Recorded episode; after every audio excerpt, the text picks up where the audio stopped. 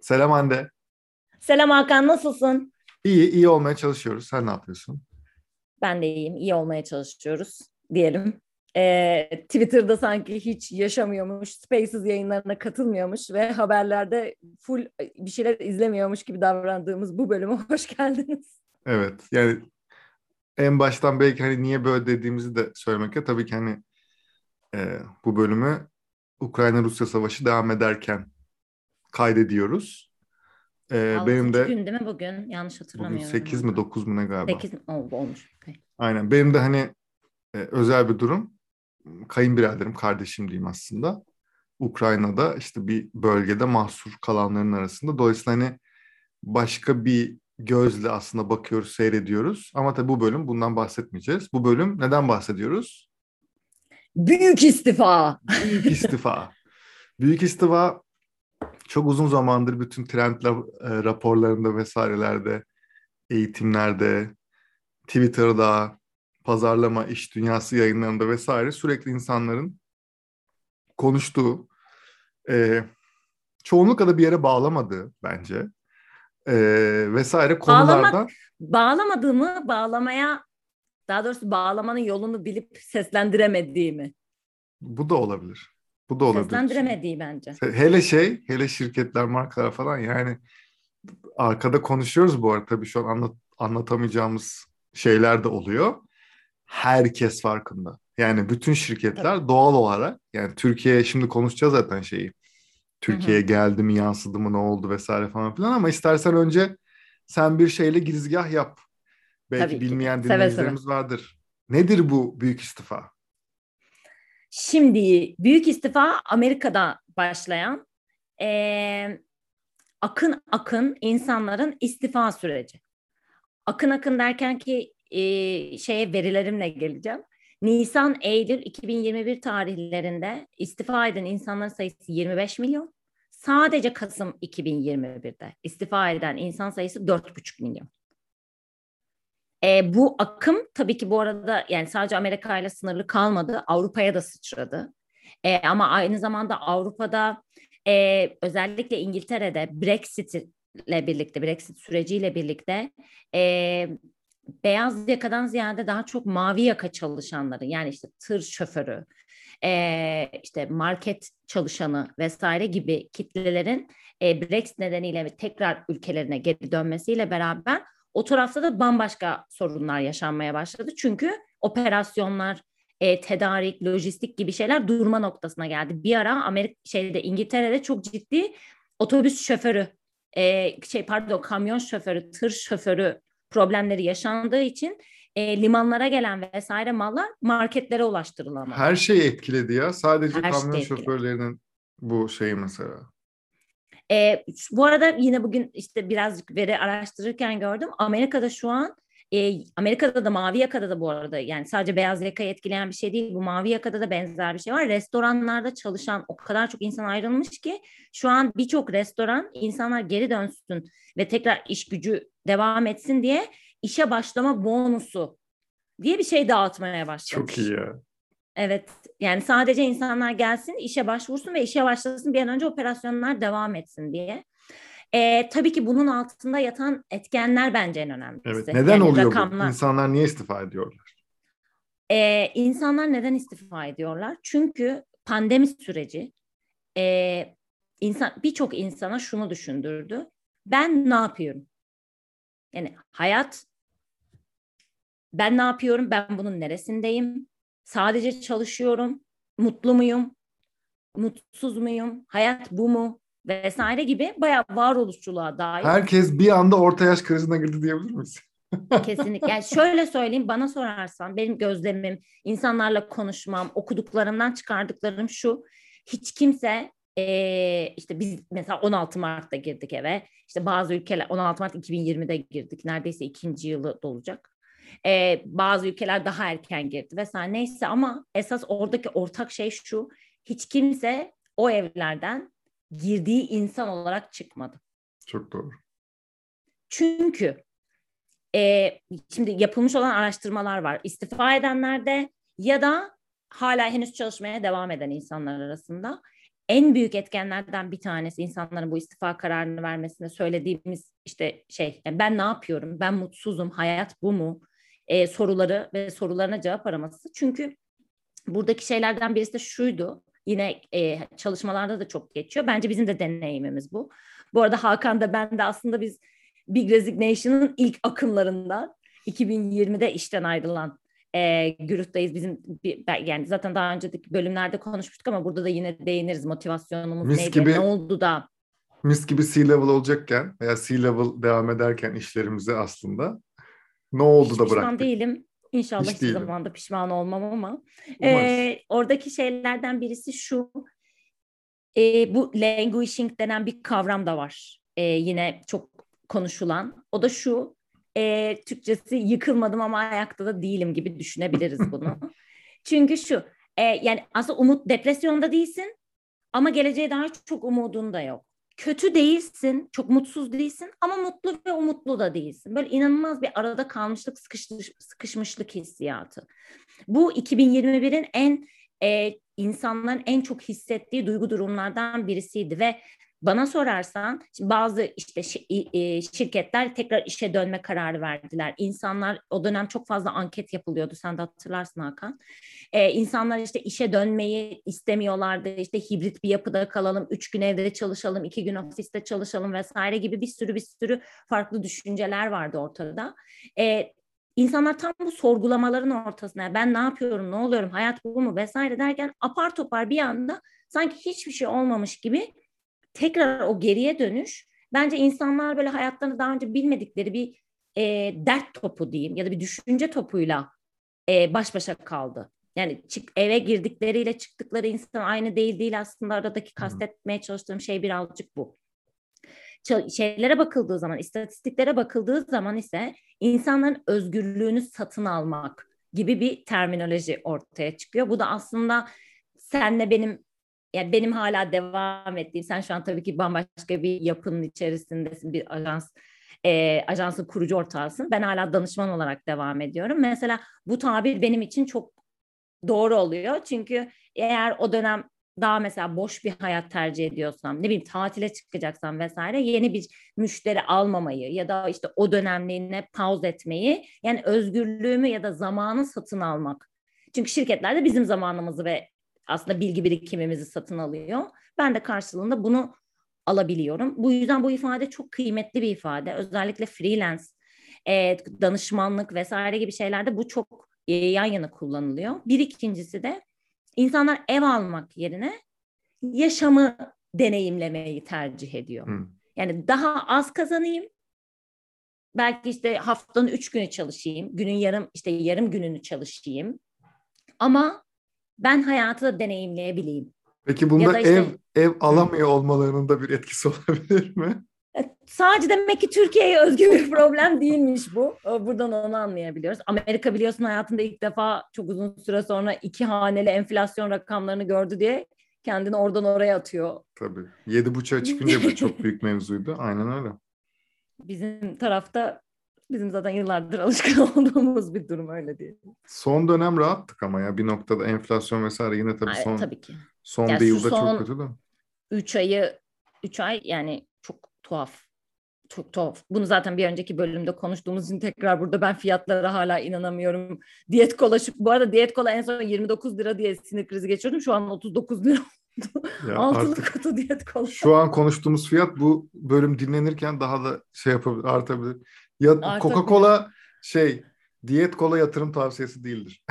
yani Coca-Cola bu arada zammı benim doğum günümde yaptı. Bu beni çok üzdü. Buradan Coca-Cola'da çalışanlar varsa üzüntümü dile getirmek istiyorum. Lütfen Hande'nin ee, doğum gününde zam yapmayın. Bir daha yapmayalım. Ee, bir de şey e, ikinci konulardan birisi burnout. Ee, yani tükenmişlik sendromu. Burnout Bu da şeyden yine, önce de vardı yine vardı ama bence pandemi sürecinde birçok sektör yani farklı sektörleri çok etkileyen bir kavram. Yani hiç mesela o dönem bütün hayatı duran da, mesela daha perakende vesaire tarafında insan e, mağazalar kapalıyken o kapalıyken bu kapalıyken duran bir operasyondan bahsediyoruz ama bizim çalıştığımız alan gibi alanlarda bence yani yaşam ve iş yaşantısı şeyleri zıvanadan çıktı. Öyle Ben yani birazcık da hazır sözü sana vereyim burada da. Yani burnout. Bu arada bence hala devam ediyor. Birçok şeyin o dengesizliği. Oradan gelen alışkanlıkla ama sen ne düşünüyorsun? Sen nasıl yorumluyorsun bunu? ya ben Mevlana gibi girmek istiyorum şu anda. Çok da. Hayırlara vesile. Ya mevzu şeye geliyor ya. Kendini bilmeye geliyor ya en başta. Dünyanın en zor şeyi. Muhtemelen hani hiç şey yapmayacak.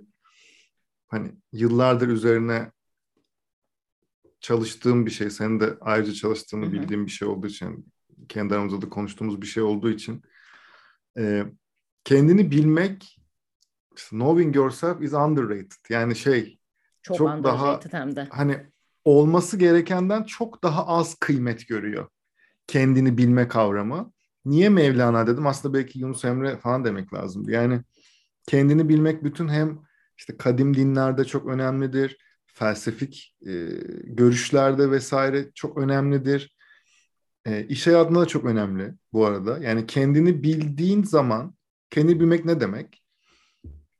Nelerden hoşlanırsın, tam olarak motivasyon kaynağın ne vesaire bunları biraz bildiğin zaman yüzde yüz bilmek hiçbir zaman mümkün değil. Bir de e, hep şey gibi konuşuyoruz ya mesela. Benim karakterim bu ve artık ömrüm boyunca bu. Şimdi karakterimiz bile her gün değişiyor aslında. Şimdi Evet. bu hani hep herkes şey gibi konuşuyor. Ben böyle biriyimdir ve böyle olmaya devam edeceğim. Bir şey vardı kimi söylediğini hatırlamıyorum. Eğer her gün aynı insansan zaten hiç gelişmiyorsun demektir ve hiçbir anlamı yok yani öyle bir hayat yaşamanın gibi bir şey var aslında. Bir şekilde her gün gelişiyoruz, değişiyoruz, karakterimiz değişiyor vesaire ama kendini bilme tarafında bazı noktalar azıcık belli oluyor. Yani çok büyük bir travma veya çok büyük bir değişim geçirmediğimiz sürece bazı şeyler belli. Yani seni yataktan kaldıran, seni heyecanlandıran şeyler bunlar çok büyük değişimler de olabilir ama atıyorum mesela belki 10 yıl seni o sabah yataktan kaldıran, heyecanla kaldıran şey belki de değişmiyor aslında. Veya 5 yıl, 10 yıl.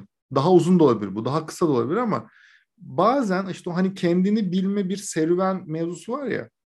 Her şey buradan başlıyor sanırım.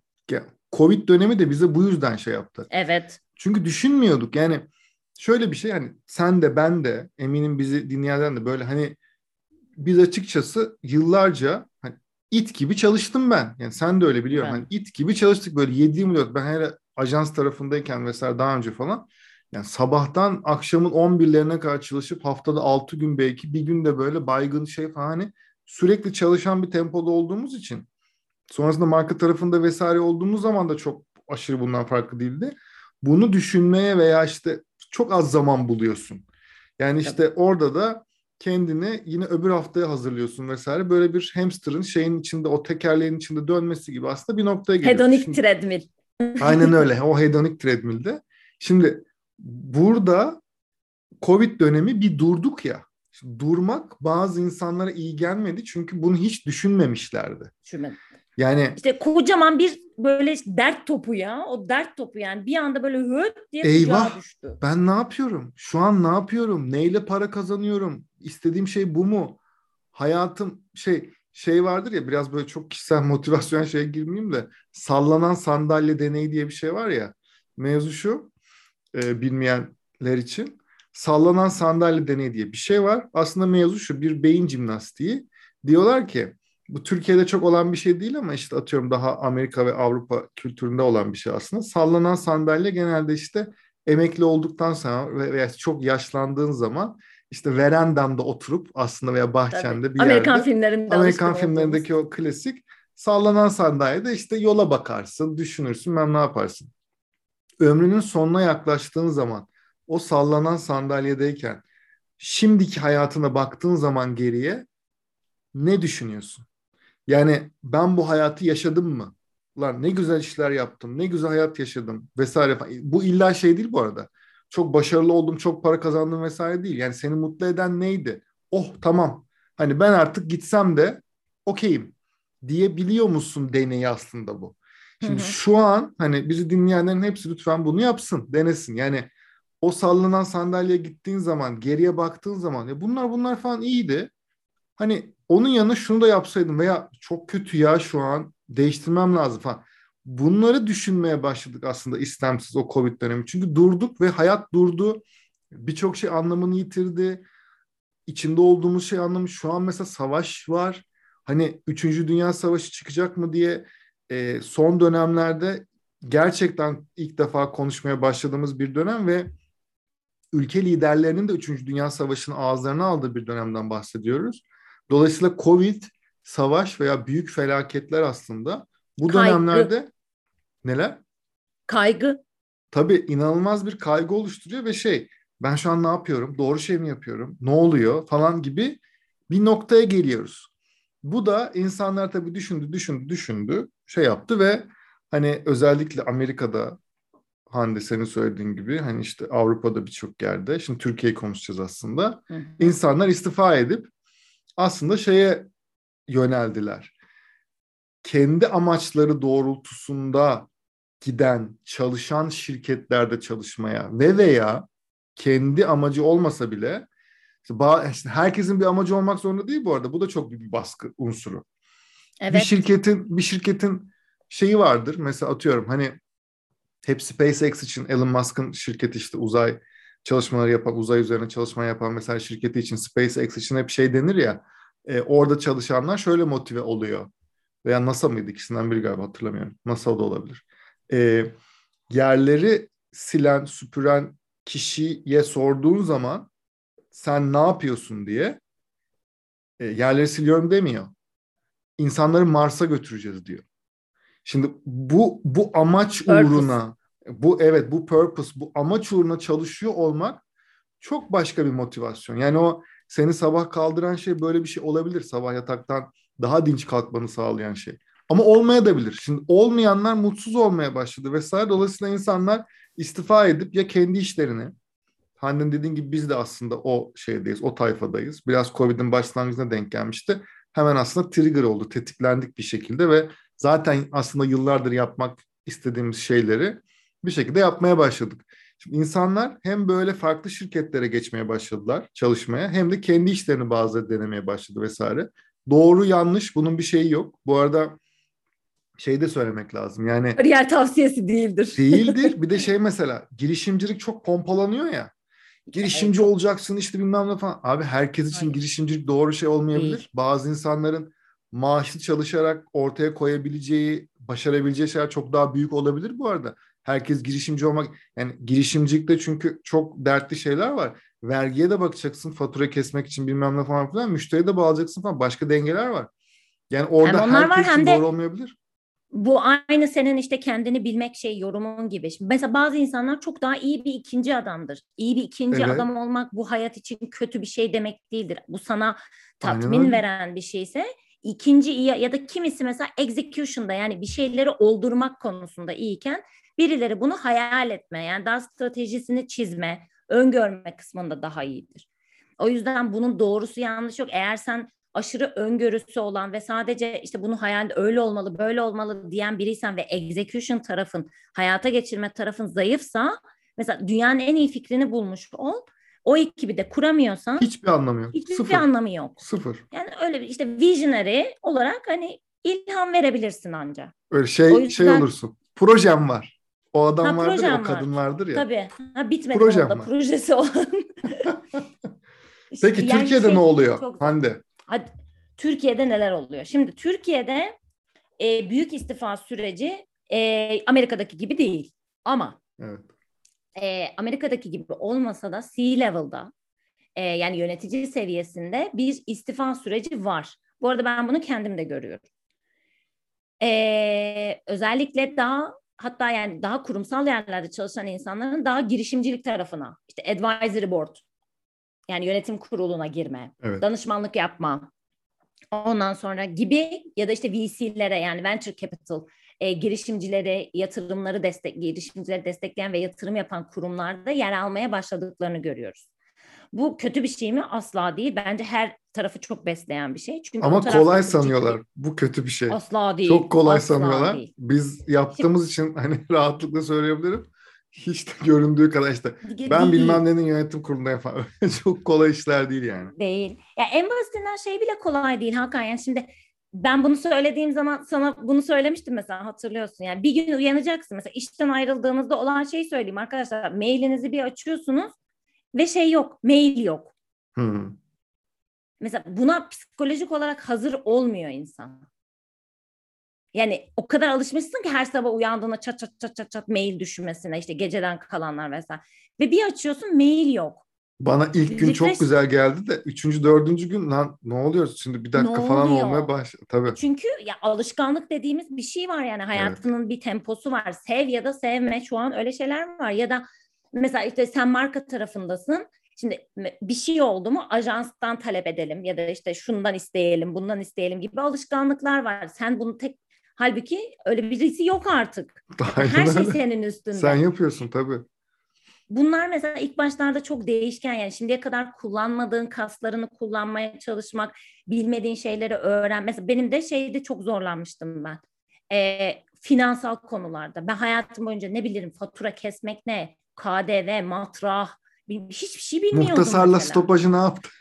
ha, mesela yani benim için bunlar böyle şey gibi aşırı kar, bil, bilmediğin şey hep korkutucu ve karmaşık gelir senaryosundan aşırı karışık ve karmaşık geliyordu. O yüzden dediğim gibi yani bu ve senin de eminim buna yüzde yüz katılıyorsun. Bu bir kariyer tavsiyesi değil. Sadece biz şu an olanı biteni burada konuşmaya çalışıyoruz. Çünkü ya problemler var. Türkiye'de yapılmış olan bir araştırmanın sonuçlarını paylaşmak istiyorum ben. E, belli başlı sektörler bu arada bundan çok etkileniyor. Teknoloji, finans, e, pazarlama da yine bunlardan birisi. E, bir anket yapılmış ve Türkiye'de çalışanların yüzde 23'ü 12 ay içerisinde yeni bir işe geçmek istiyor. Yüzde 23 az buz bir rakam değil. Yine Akan Hoca'nın geldiği bölümde hmm. belki onu da sonrasında konuşuruz. Mikro girişimcilik 2022 ve 2023 için mikro girişimciliği ön, rakamlarının artacağını düşünüyordu Akan Hoca. Ki ben bunu da görüyorum bu arada kendi çevremden de. Ee, çalışmanın sonuçlarında önemli bir şey var. Neden peki yani iş değiştirmek istiyorsunuz sorusuna yüzde ellisi daha iyi bir maaş cevabını vermiş. Yüzde 46'sı iş yaşam dengesinin çok bozulduğunu ve iş yeri tarafından bunun asla sağlanamadığını söylemiş. Yüzde 29'u daha değerli ve anlamlı bir role ihtiyaç duyduğu için iş değiştirmeyi düşündüğünü söylemiş. Şimdi bu üçü de başlı başına çok önemli çok, doneler. Evet. Yüzde yüz katılıyorum. Yani maaş zaten tabii ki hep öncelikli Hayat, ama. Aynen. Karın doymadı mı? Ya bu çok hani böyle şey e, tarhana çorbası gibi kokmasın ortalık ama bu bir hakikat yani evde çorba kaynıyorsa bunlar evet. düşünülebilen bir şey. Aynen. Evde çorba kaynamıyorsa bunların hiçbiri yok zaten. Yani tarhana çorbası kokusu kenara bırakıyorum. Maslow'un piramidini alırsak hani hemen başka bir tarafa benim, geçelim. Benim amacım ne diye düşünmüyorsun ki para yok hacı. Oluyor. Aynen öyle. O yüzden birinci zincirdekileri tamamlaman gerekiyor. Ama bunların hepsi çok önemli etkenler. Aidiyet duygusunun azalması da bu arada. Şimdi ofise gitmek demek. Aidiyet yani, duygusu hiç... çok zor ya. Gerçekten Türkiye'de bak yani özellikle koca koca kurumsal şirketler şimdi hani şey yap işte işveren markası olmak bilmem ne falan filan gibi şey yapıyorlar falan filan. Yani altlarını doldurmak için o kadar uzun süre çalışıyor. Bir de ya. çok büyük yapıları değiştirmek çok zor ya. Çok yani... zor. Bir de yani oradaki şey şu bence işe alımdan başlayıp sonrasında içerideki işte o insan kültürünü yönetmeye kadar çok içi boşaltılmış şeyler oluyor. Şimdi kimsenin de ahına yani şeyini almak istemiyorum. Günahın eminim çok iyi yöne yapanlar vardır bu işe ama yani benim de gördüğüm ya da işte yine etraftan duyduğumuz yani şirket pikniğiyle aidiyet olmaz. Ya da işte ge- gelecek hafta 8 Mart Dünya Kadınlar Günü. Çalışan kadınlara gül hediye etmekle aidiyet olmaz. Bir bir bilgi vermek istiyorum burada. Tabii ki marka adı, şirket adı vesaire falan filan yapmadan bunu yaşadığım bir şey direkt anlatayım. Ee, danışmanlık yaptığım bir şirketin genel müdürüyle olan bir muhabbetimi anlatayım. Ee, çok fazla şirkette çalıştığım için tabii ki bunun bulunması bilinmesinin çok bir yolu yok. Ama e, çok yakında olanlar en azından o şeyde bunu din, dinlerlerse tabii ki aa evet bu burasıydı derler.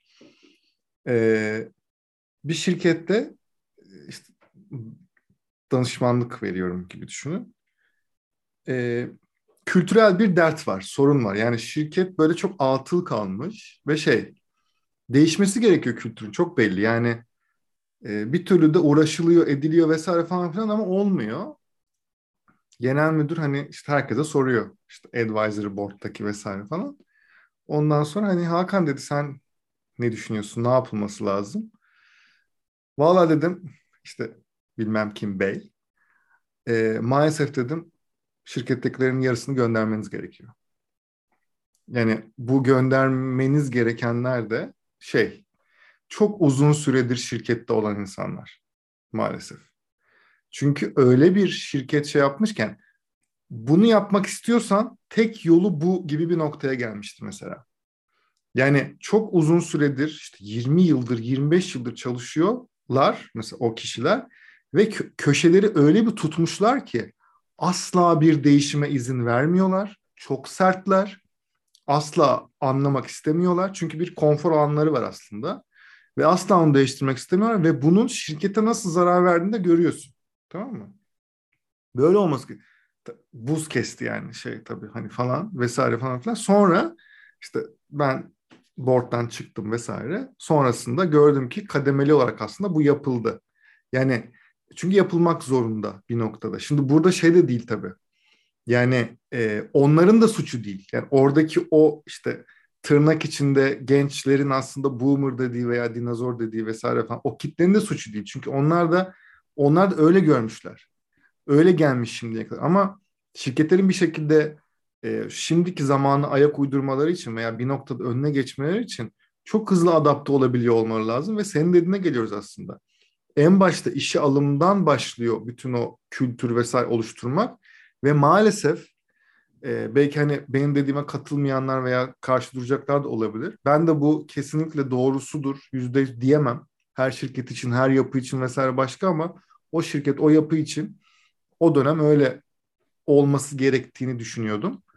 E, doğru bir karar mıydı? Hala bilmiyorum tabii ama bu tarz büyük şeylere, büyük hareketlere bazen ihtiyaç duyulabiliyor. Çünkü gerçekten hadi mesela şöyle oluyor ya, şimdi bunu mutlaka yaşayan çok vardır. Hadi arkadaşlar dışarıdan eğitmenler geldi. iki gün workshop bilmem nereye gidiyoruz. Sakarya'da işte spa bilmem nesine. O otelde hadi bakalım güven şeyleri, etkinlikleri bilmem neler. Hadi beraber şirketi nasıl daha iyi yapalım. Notlara yazalım e, şeye şey yapalım. Postitlere yapıştıralım. Postitlere yapıştıralım. Hangileri daha iyisi sonra gidelim uygulayalım. Bu bunlar uygulanmaz.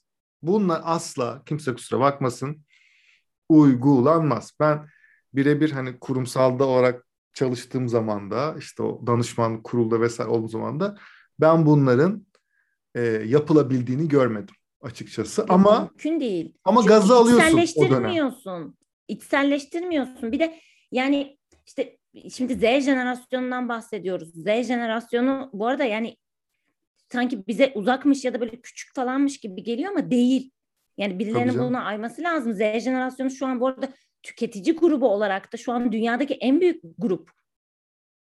Yani daha ne kadar Z'yi ötekileştirebilecekler bilmiyorum ben. Bizim açıkçası. jenerasyonumuz yani biz Y kuşağıyız. Y'ler C-level'ı neredeyse tamamen kapat yapmak üzereler şu an. Yani dolayısıyla Z'nin çok az zamanı kaldı C-level'da olmak için. Hatta olanlar var.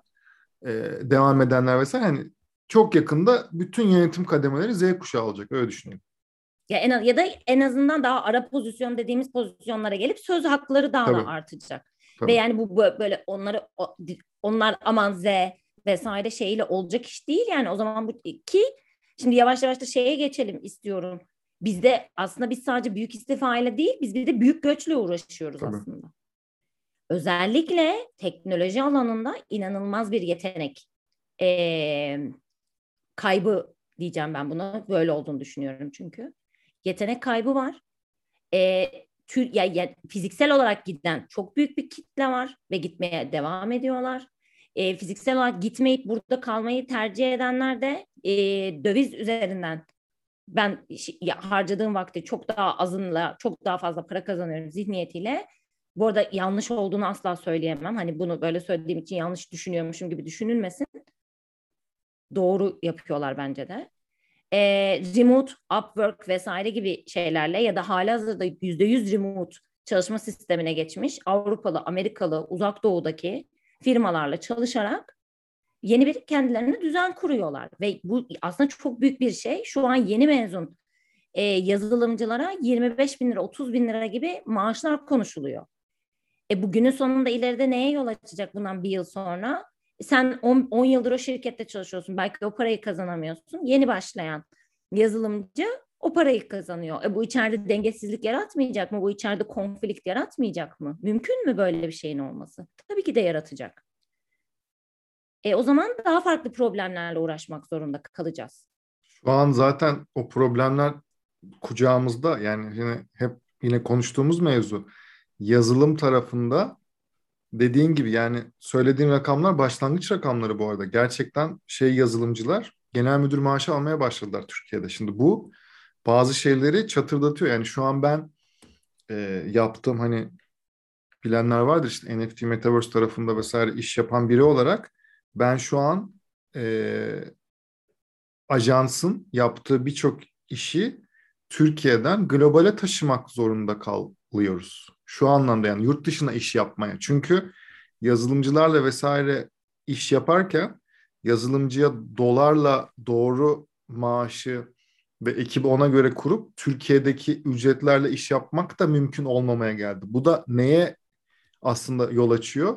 Biz burada çok iyi bir know-how'ımız var. Know-how'ımız oluşuyor her sektörde. Yazılımda gerçekten çok iyiyiz bu arada Türkiye evet. olarak. Yani Hindistan vesaire falan evet onlar da iyiler mesela şey nüfusları çok Var, yüksek olduğu için falan ama Türkiye Ankara'yı çok iyi övme şeyim hani yok Ankaralılar çok fazla. hani şey Ankara'da olarak çok fazla üniversite var. var ve bu, bu üniversitelerin hepsinin yazılım bölümleri, yazılım, bilgisayar mühendisliği bölümleri gerçekten çok iyi. Ve oradaki teknokentler artık yani şey yapamıyor. Teknokentlerde de bu arada çalışan arkadaşlarım var. Tek, yani günün sonunda bir startup'ın, teknokentin bünyesindeki bir startup'ın verebileceği bir maaş belli.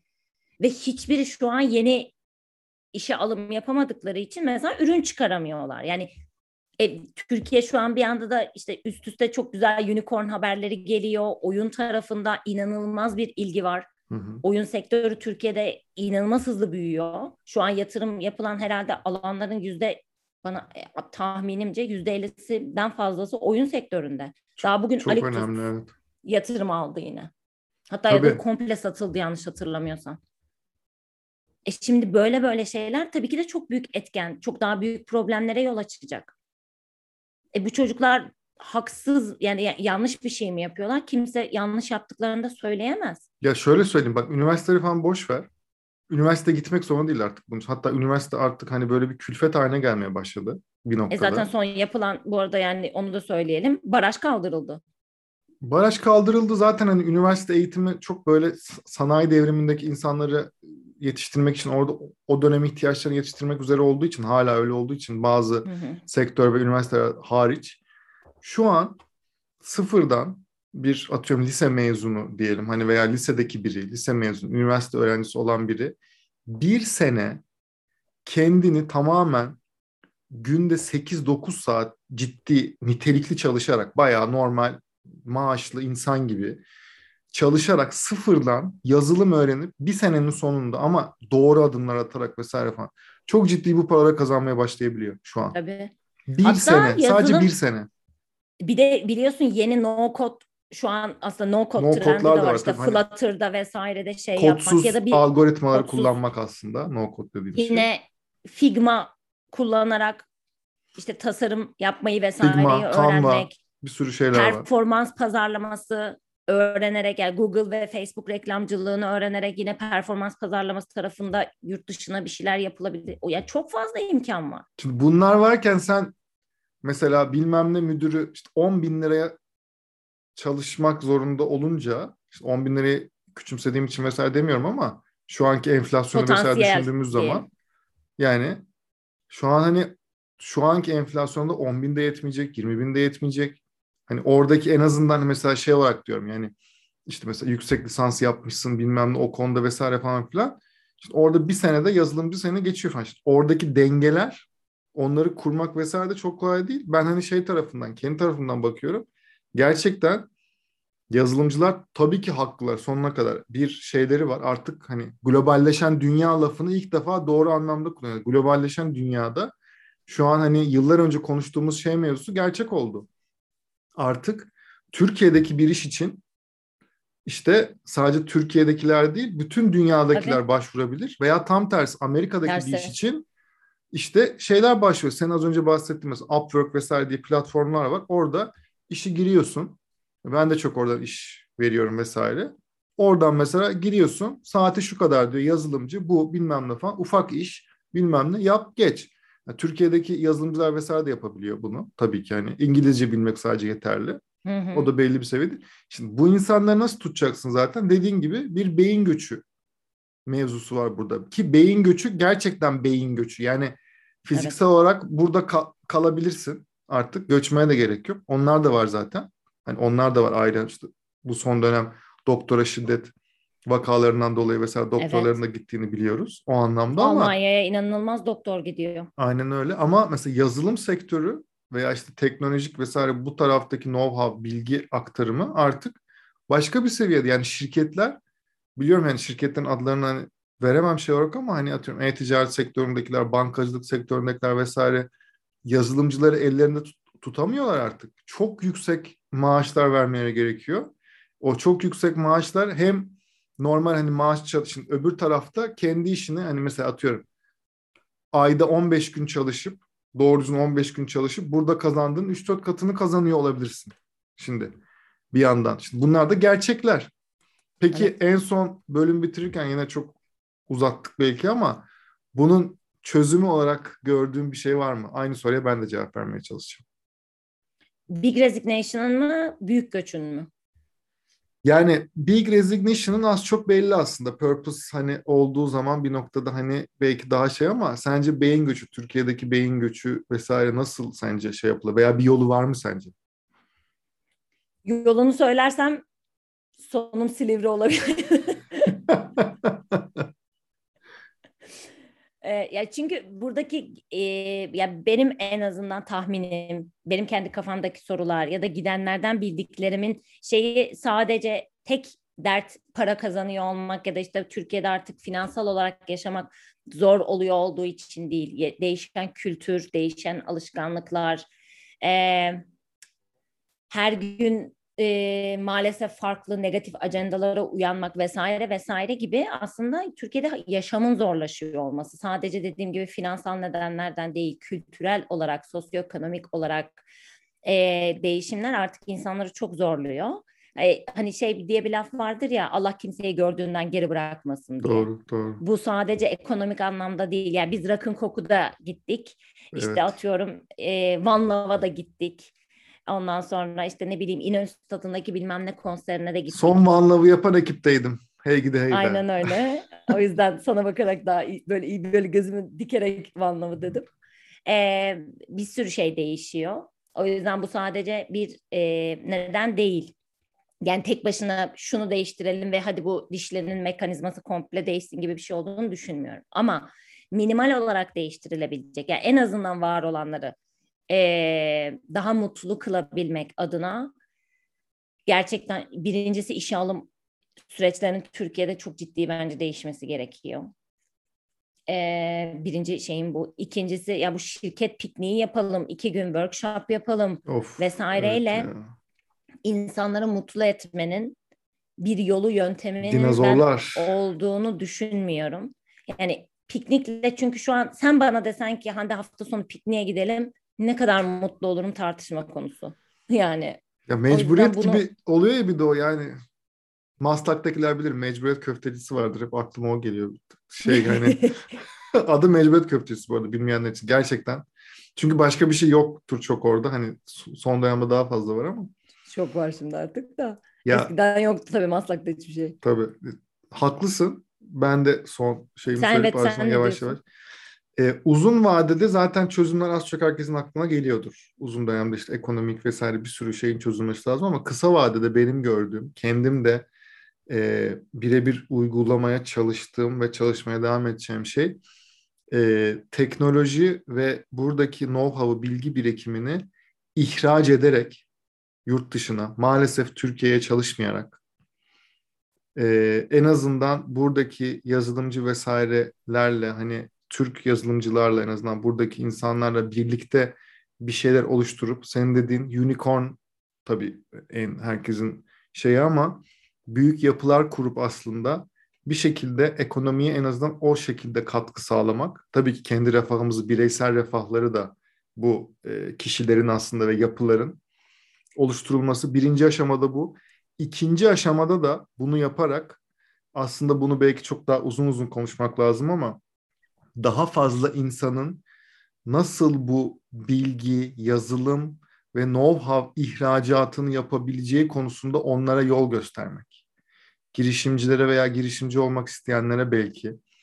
Bunun için farklı yapılar kurmak mümkün. Yani e, üzerine çalışmak da gerekiyor birçok noktada ama gerçekten ihracat yani günün sonunda ihracat diyeceğime çok şey yapıyordum ama teknoloji ve katma değerli ürün derler ya katma değerli ürünlerin arasında evet. yazılım ve teknoloji çok önemli bir kalem ve Türkiye'de maalesef hani inşaat vesaireyle çok ekonomisi büyümüş son yıllarda bir ülke olarak bizim artık ihracatta katma değerli ürünlere odaklanma vaktimiz çoktan geldi. Bunu yapan şirketlerin Trendyol'dur vesairedir işte e, en son özellikle oyun şirketlerinin vesaire nasıl başarılar elde ettiğini görüyoruz.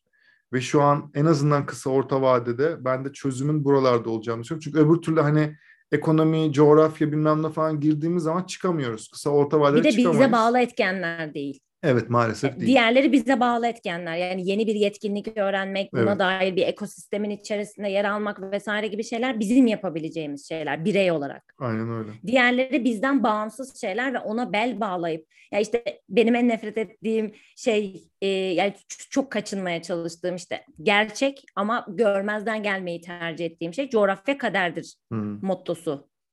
E çünkü ona o yani ki ben kaderci bir insan olmama rağmen onu reddediyorum. Çünkü ona kalırsam çok mutsuz olacağım. Ben onu saymamaya çalışıyorum. Bunu, bu Kendi doğruysa bile dediğin yapıyorum. gibi. Doğruysa bile ne kazandıracak ki bize? Bir şey kazandırmıyor Hiç, hiçbir şey kazandırmıyor. Kazandırmıyor. İşte mesela biz bu içerikleri niye üretiyoruz? İşte sen ben kendi sosyal medya hesaplarımızdan bunları niye paylaşıyoruz? Çünkü Aslında tamamıyla ak- bu. aklımız yok. var var öyle mi? E, bu arada söyleyelim e, bazen sizden böyle çok güzel şeyler duyuyoruz. E, işte iş görüşmesinde sizden duyduğum şunu söyledim. Üniversitede ha, işte evet, mülakatta evet, evet, çok, evet. staj mülakatında şunları söyledim ve gibi ya da işte sizi dinledim şöyle bir şey duymuştum bununla şu oldu hayatımda gibi çok çok güzel geri dönüşler alıyoruz. Çok seviniyoruz. E, aynen ve emin olun hani bunu böyle yapma motivasyonlarımızın en başında da birisi bu geliyor. Sizden gelen geri bildirimler. O yüzden ya, bize yazmaktan, ulaşmaktan lütfen asla çekinmeyin. E, bizi çok mutlu ediyor böyle şeyler ve bugünlerde e, herkesin olduğu gibi bizim de böyle küçük mutluluklara, küçük umutlara ihtiyacımız var. O yüzden böyle şeyler lütfen bize yazın deyip aslında yavaş yavaş susalım. Kapatalım. Birlikte başaracağız deyip kapatayım mı? Üf ne büyük cümle. Ben bu arada şöyle özetlemek istiyorum. Teknolojiyi övdük, yazılımı övdük ve ihracatı övdük bu bölümde. Evet ya. Doğru mudur Hakan? Evet aynen öyle. aynen öyle. Ve şey daha da övmeye devam edeceğiz. Bu arada bir yandan da girizgahını da yapmış olalım. Ee, normalde pazarlama konuştuğumuz bu podcast'i bir tık daha genel iş dünyasına ve pazarlamaya eviriyor olacağız. Bundan sonraki bölümlerde. Çünkü böyle de bir istek var. Ee, genel olarak iş, iş dünyasıyla alakalı daha fazla şey konuşmamızla alakalı. Dolayısıyla biz dedik ki seve seve tabii ki Tabii ki. Günün sonunda siz karar veriyorsunuz ne konuşacağımıza bir noktada. Biz kendi bildiklerimizin içerisinde kalarak bunları konuşmaya devam edeceğiz deyip bir sonraki bölümde görüşmek üzere diyebiliriz. Bir sonraki bölümde görüşmek üzere.